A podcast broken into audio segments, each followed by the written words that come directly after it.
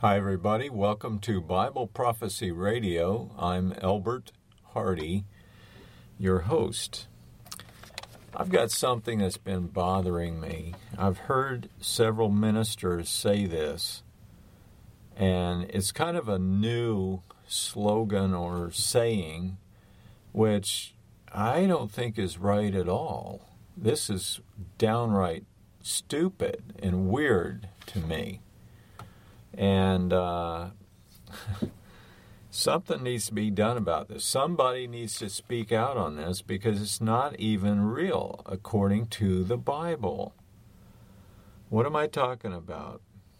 Service, work, doing, making things happen. Here's the slogan.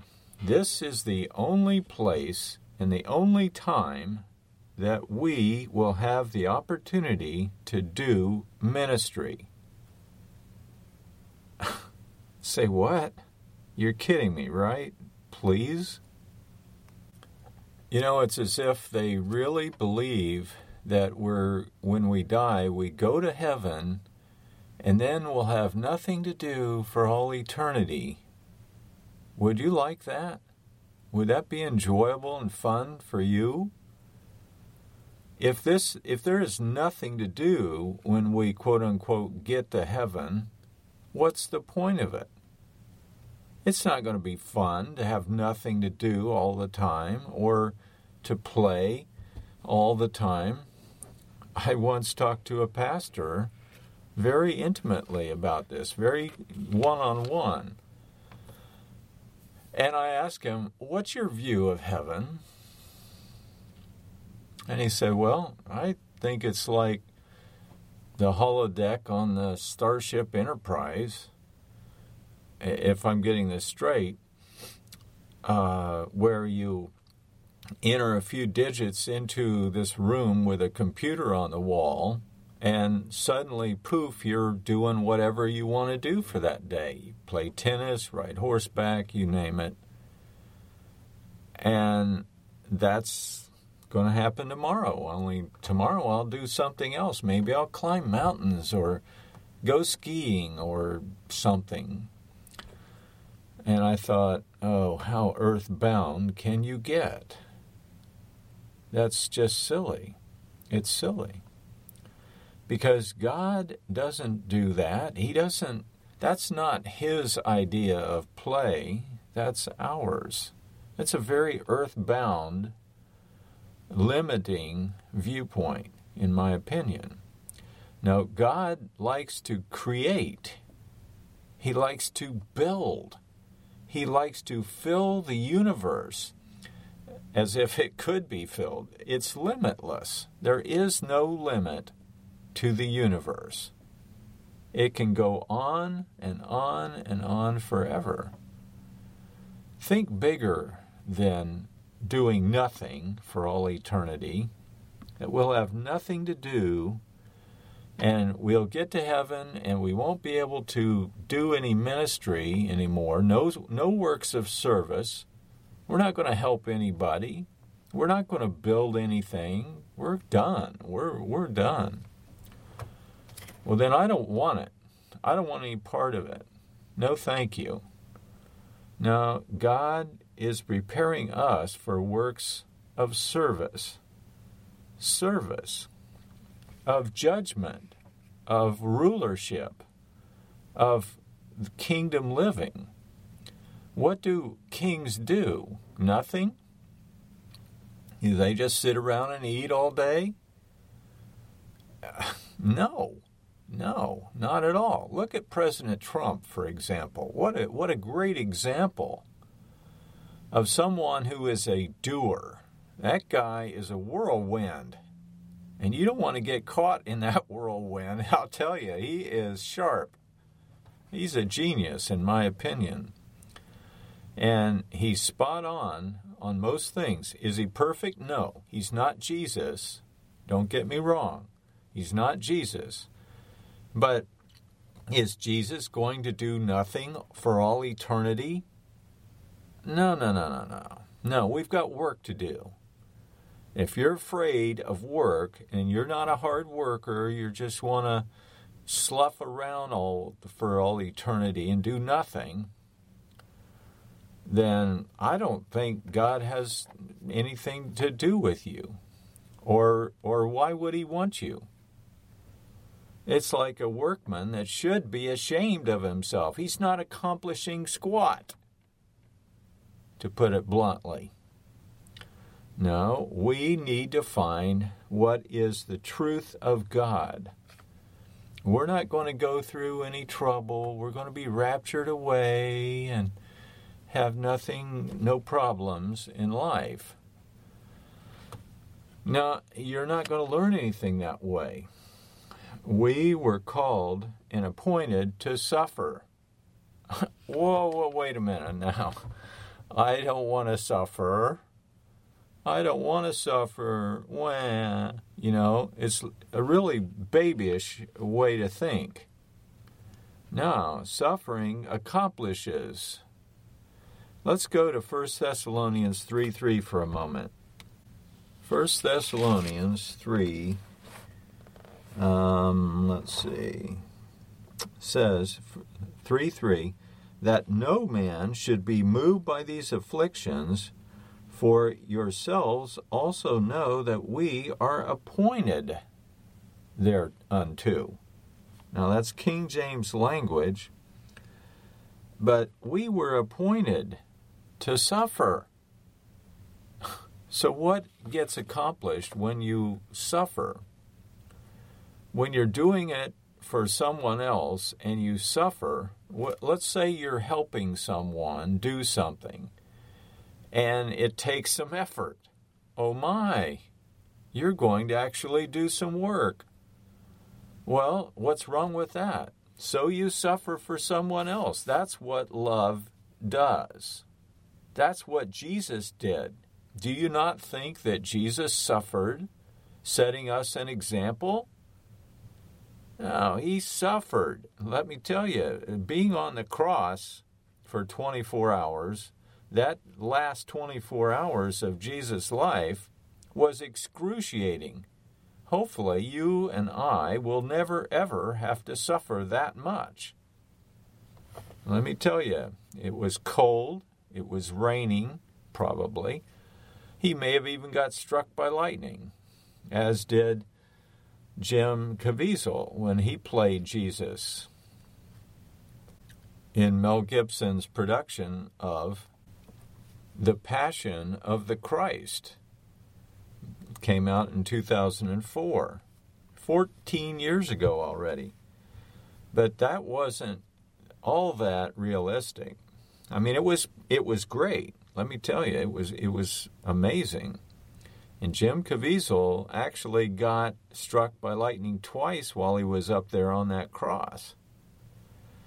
But to have to push up on the nails in his feet and just rake his back on that raw cross. I mean, nobody should suffer like that. Nobody. But he did it that we might have an access door to life, permanent style. Now, in that permanent life, are we going to do nothing? Is that what Jesus and God the Father are doing now? Nothing? No, he's helping people like you and me every single day. Now, I've lived over 23,000 days in my lifetime. And that'll tell you how old I am. Just divide that 23,000 by 365. Every day is a miracle. And every day is loaded with miracles. We may not notice them, but God provides a way for us to get through lots of trouble and trials and tribulations. You don't think we're going to go through tribulations? We're going to be out of here? No, not at all. Let's go, for example, to Deuteronomy 4. Deuteronomy, there's prophecy in Deuteronomy. Yep. Okay, prove it. Okay, go to Deuteronomy 4, if you would, with me. And let's start reading. Let's go to 29. But if from there you shall seek the Lord your God, you shall find him, if you seek him with all your heart and with all your life, your person, your being. Verse 30, when you are in tribulation and all these things are come upon you, even in the latter days, what? Yeah, right there it is. Deuteronomy 4, verse 30. Even in the latter days, if you will turn to the Lord your God and shall be obedient to his voice, for the Lord your God is a merciful God. That's a parenthetical. He will not forsake you, neither destroy you, nor forget the covenant or agreement of your fathers, which he swore to them. For ask now of the days that are in the past, which were before you, or in other words, the days also that are ahead of you, since the day that God created the mankind upon the earth, and ask from one side of heaven to the other whether there has been any such thing as great as this, or have you ever heard anything like it? Did people ever hear the voice of God speaking out of the midst of fire, as you have heard and live? Well, this is a unique situation, yes, of course. But the point is, right here in verse 30, when you are in tribulation, we are going to suffer. And that's just the way it is.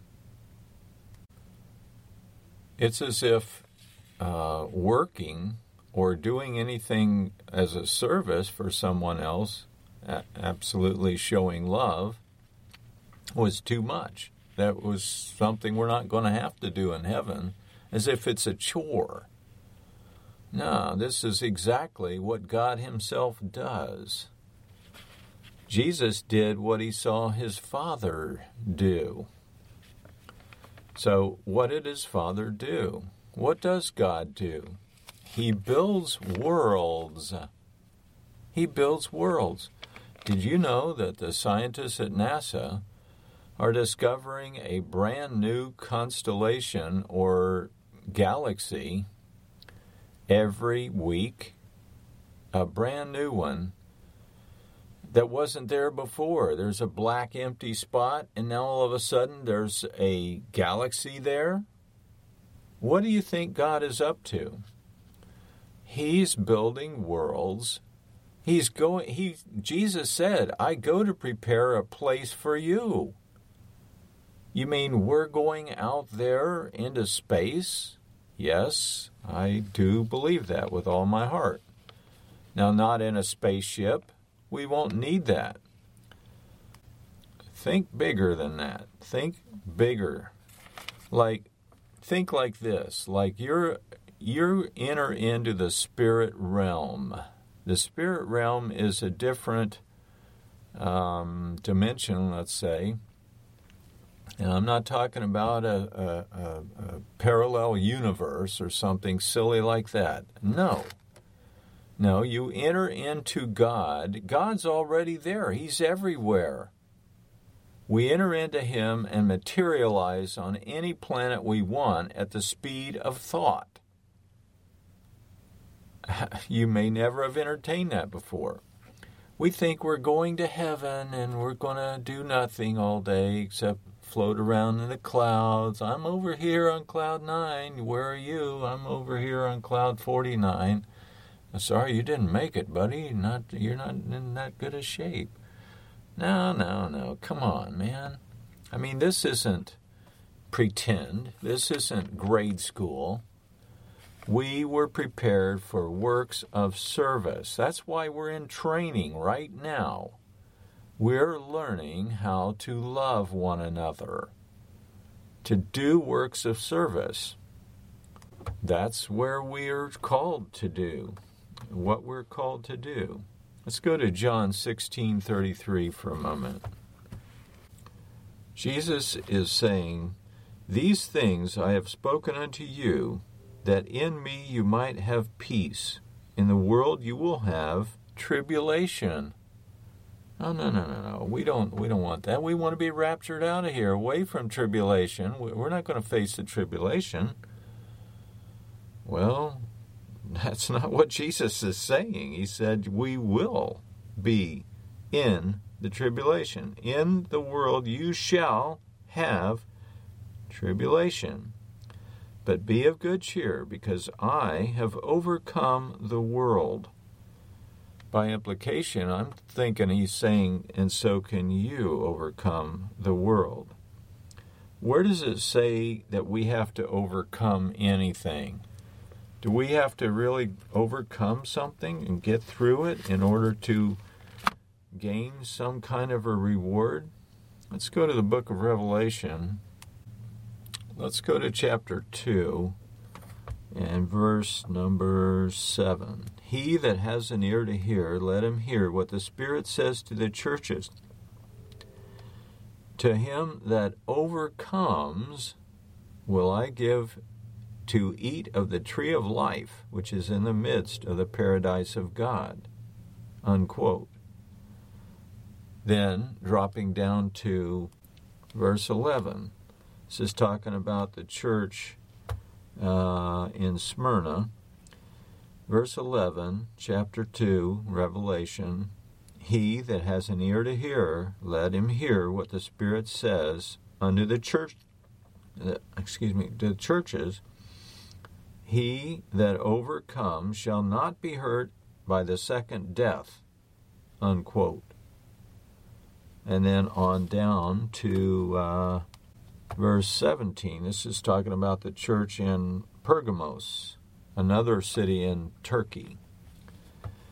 He that has an ear to hear, let him hear what the Spirit says unto the churches. To him that overcomes will I give to eat of the hidden manna, which will give him and will give him a white stone, and in the stone a new name written, which no man knows except for he that receives it. Then talking to the church in Thyatira, down in verse 26, he says, and he that overcomes and keeps my works unto the end. We've got to work? To him will I give power and authority over the nations. Now, what, pray tell, is he talking about, this authority over the nations? The power. What is power? How does President Trump rule? He wants to find out what he can do to help his people. And he goes around and finds out. He goes to Florida, for example, and looks at the disaster. He goes to South Carolina and talks to the governors and the law enforcement officers. He goes to Texas. He goes all over the place trying to find out what's really on the ground happening in his country and what can he do about it. That's the way to rule. That's exactly what he's talking about here. To him will I give power over the nations, and he shall rule them as a shepherd rules over his sheep with a rod of iron. He's not turning back, and he's not kidding. He's not playing around. He means business. As the vessels of a potter shall they be broken into pieces, even as I received of my Father. And I will give him the morning star. He that has an ear to hear, let him hear what the Spirit says to the churches. So you can see that over and over again, there's overcoming to be done. There's works to be done. There's rulership, tending sheep, taking care of people. That's interesting and fun. That's a joy. That brings joy. When you can help someone else, you get joy from that. It is more blessed to give than to receive. You don't want to go to heaven and just be set on a shelf someplace and do nothing for all eternity. Give me a break. So, to make this statement, this is the only place and the only time that we will have the opportunity to do ministry is debunked. It's no good. It's not real. It's not truth. I want truth, not tradition. Not some man's idea. No, thank you. I'll take God's word over his or anybody else's word that would say such a thing. And shame on him. I mean, this is ridiculous. Absolutely ridiculous. No, God is building a universe full of life, full of planets. I go to prepare a place for you. Where did he go? Did he go to Japan? No, he didn't go to Japan. How about Africa? Maybe he went to be a missionary in Africa. No, Jesus went to the universe, to his heavenly headquarters, wherever that might be, and we don't really know where that is. Quite honestly, we don't. But he's coming here to rule. Now, okay, where do you find that? Aren't we going to heaven? No, we're not going to heaven in the sense that you might think. And not yet. There is a time coming. But let's take a look at John 3:13. This is a scripture often left out and not mentioned when they always go to John 3:16. For God so loved the world that he gave his only begotten Son, that whoso believes in him should not perish, but rather have everlasting life. Perish? People perish? Yes, that's what Jesus said. People do perish. But he doesn't want that. He wants them to have everlasting life. Verse 16, chapter 3, John. But look at 13. Well, let's back up to 12. If I have told you about earthly things and you didn't believe, how in the world are you going to believe if I tell you of heavenly things? This is Jesus talking to Nicodemus, who came to Jesus by night, being one of the Pharisees, a ruler of the Jews. You know, it's like he's saying to him, where you been? Don't you read the scriptures? Don't you trust God and live by what he says? You should. But look what he says. In verse 13, and no man has ascended up to heaven, except he which came down from heaven, the Son of Man. Unquote. You mean we're not going to heaven? You mean my dead parents and grandparents are not in heaven? No, they're waiting the resurrection. They're asleep. They're not awake. Oh, you believe in soul sleep. Aha, click. Hang up. No. Hang in there and think about it. They're not in heaven. Jesus is saying that right here. Verse 13, no man has ascended up to heaven. No woman either. And no dogs. They don't ascend to heaven. Now, I know some of you are stuck in that belief system, but is it real and is it truthful? No. I'm here to say it is not truthful at all. And that's a pity. But the church has embraced a lot of myths, and now it's stuck. It's going to lose its membership if they start telling the truth that we're not going to heaven. Nobody goes to heaven. And for that matter, Nobody spends eternity frying in hell either.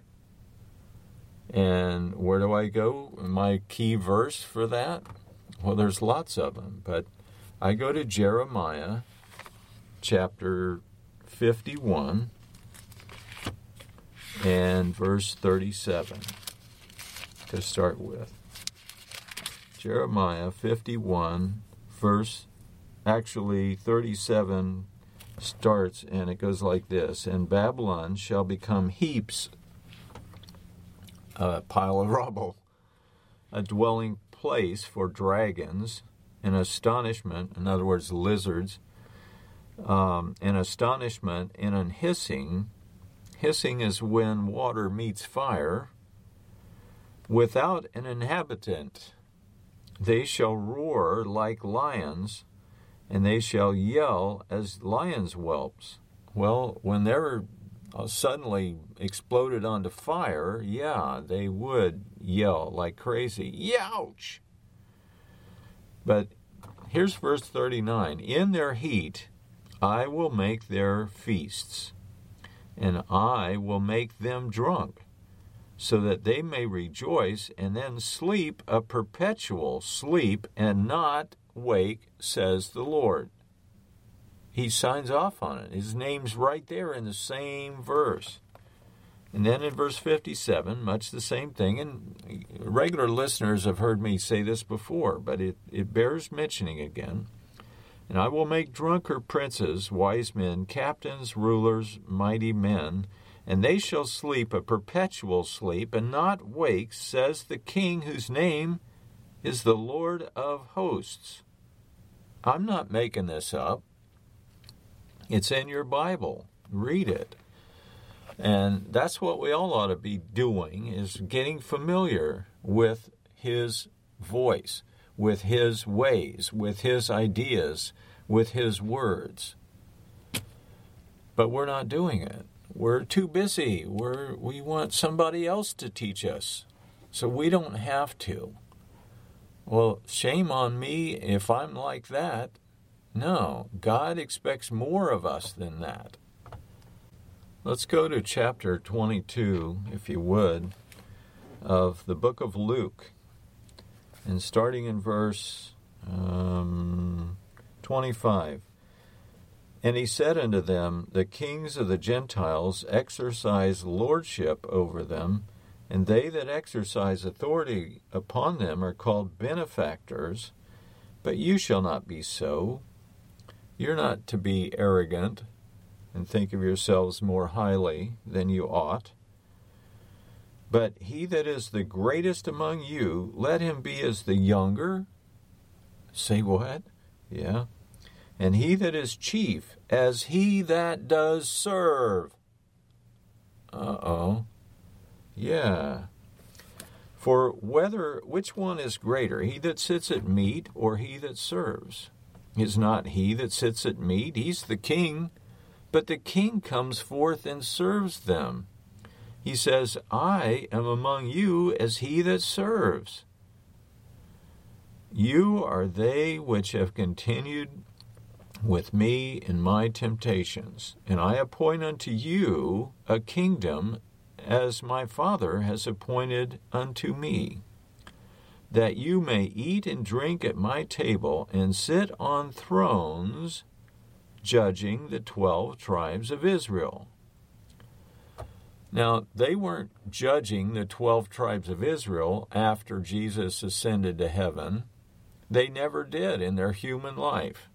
They never sat in judgment over the children of Israel, the 12 tribes of Israel. No. So that is a reference to the future. That is a prophecy that they would be doing later on.